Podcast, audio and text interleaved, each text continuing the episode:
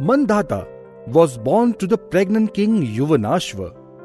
With the help of Devraj Indra, he was named Trasadasyu because he was feared by every adharmi.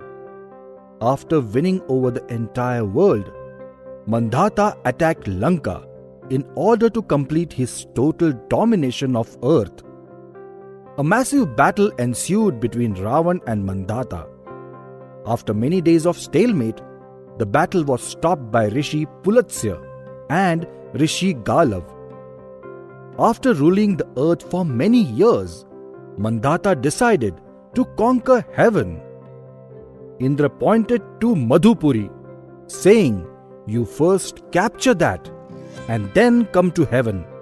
Madhupuri was ruled by Asura Lavan, who possessed the Trishul of Mahadev.